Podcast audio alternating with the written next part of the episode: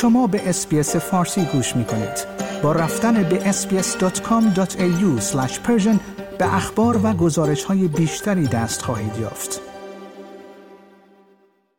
بزرگتر و مرگبارتر این هدف اعلام شده از بازسازی 54 میلیارد دلاری نیروی دریایی سلطنتی استرالیا برای آماده شدن برای درگیری احتمالی در اقیانوس هند و اقیانوس آرام است. در طرح جدید نافچه های جدید ساخته شده در خارج از استرالیا و کشتی های بدون سرنشین به شدت مسلح به چشم می‌خورد و چندین برنامه کشتی سازی موجود محدود شده یا از بین رفته است. در روزهای گذشته حضور ملوانان روی عرشه کشتی HMAS سیدنی در حالی که ریچارد مالز وزیر دفاع استرالیا در برابر آنها از یک مسیر جدید برای برنامه نیروی دریایی استرالیا پرده برداری کرد مورد توجه بسیاری قرار گرفت. The Albanese government is announcing an increase in the number of warships in the Royal Australian Navy to being the largest fleet since the end of the Second World War.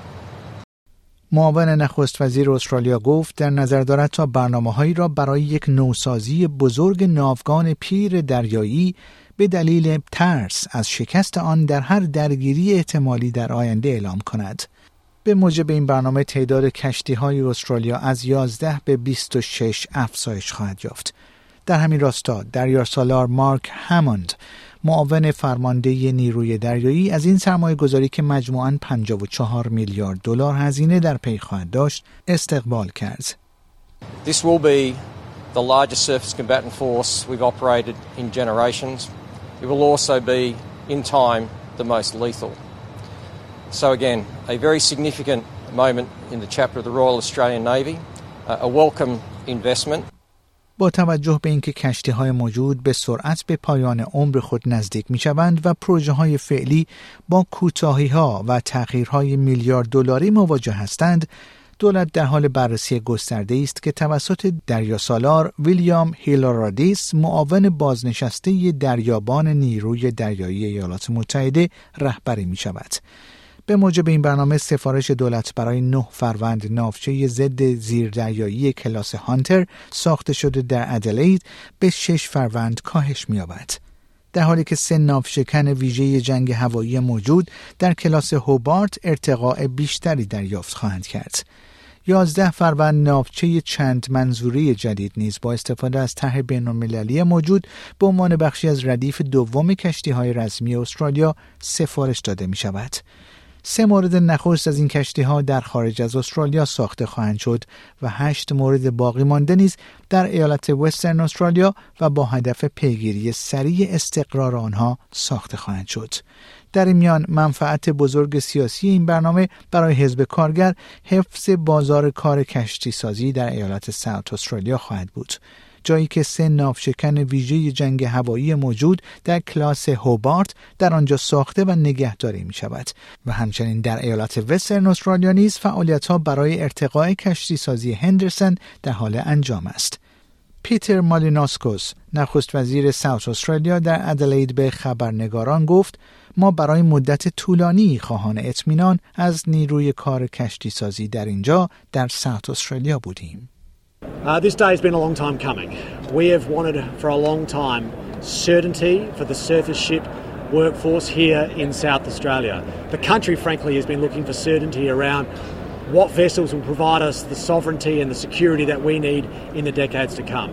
And today, the Commonwealth has unambiguously delivered us a commitment that can be banked on دولت همچنین قصد دارد شش کشتی بزرگ که می توانند به صورت اختیاری از خدمه استفاده کنند را خریداری کند.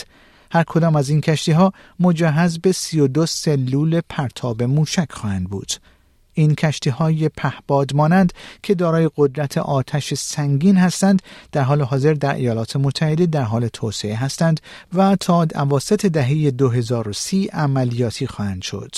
ریچارد مالز وزیر دفاع استرالیا درباره این کشتی ها گفت درست است که کشتی ها به گونه ای توسعه میابند که بتوان از آنها بدون حضور خدمه استفاده کرد اما قصد ما این است که آنها را با خدمه استفاده کنیم it is true that these are being developed uh, in a manner where they can be uncrewed, but it is our intention to crew them. Uh, and so we will be working with the United States in, in relation to this. As I say, we are very confident uh, about being able to put these in our Navy over the time frame that we have described. Uh, and this will be a really significant addition to the lethality of our future Navy. این نیز گفتنی است که دولت برنامه های تمدید و تجهیز نافچه های کلاس انزک را که نخستین بار در دهه 1980 معرفی شدند کنار گذاشته است. اندرو هیستی وزیر دفاع در سایه هشدار داده که نیروی دریایی استرالیا در بهبوهه نگرانی های فزاینده از درگیری در منطقه آسیب پذیر است. In fact, we won't see a ship until the in the water until 2031, assuming this plan stays to timeline. It does not meet the urgent strategic challenges posed by this dangerous world. Um, it's it's somewhat ironic, I think, that you know the, the Iranian-backed Houthis probably have a better strike capability than the Australian Defence Force. سرمایه گذاری در ناوگان دریایی استرالیا زمانی انجام می شود که نیروی دریایی کشور مانند سایر بخش های دفاعی با چالش های استخدامی دست و پنجه نرم می کند. نیروی دریایی کشور در حال حاضر حدود 15 هزار پرسنل یونیفرم پوش دارد. هدف این برنامه افزایش این تعداد تا سال 2040 به 20 هزار نفر است. آقای مارلز می‌گوید اعلام این خبر یک انگیزه کلیدی است. Now already great work has been done. Uh, to reduce the separation rate for our Navy. We do need to be growing our Navy more. I think today's announcement is a really fundamental part of that, and we're confident that we can get those numbers. شنوندگان گرامی این گزارش SBS فارسی بود که من پیمان جمالی اون رو به همراه همکارانم نوین رازیک و آنا هندرسن برای SBS News تهیه و اون رو تقدیم حضورتون کردیم. آیا می خواهید به مطالب بیشتری مانند این گزارش گوش کنید؟ به ما از طریق Apple Podcast، Google Podcast، Spotify یا هر جای دیگری که پادکست های خود را از آن می گیرید گوش کنید.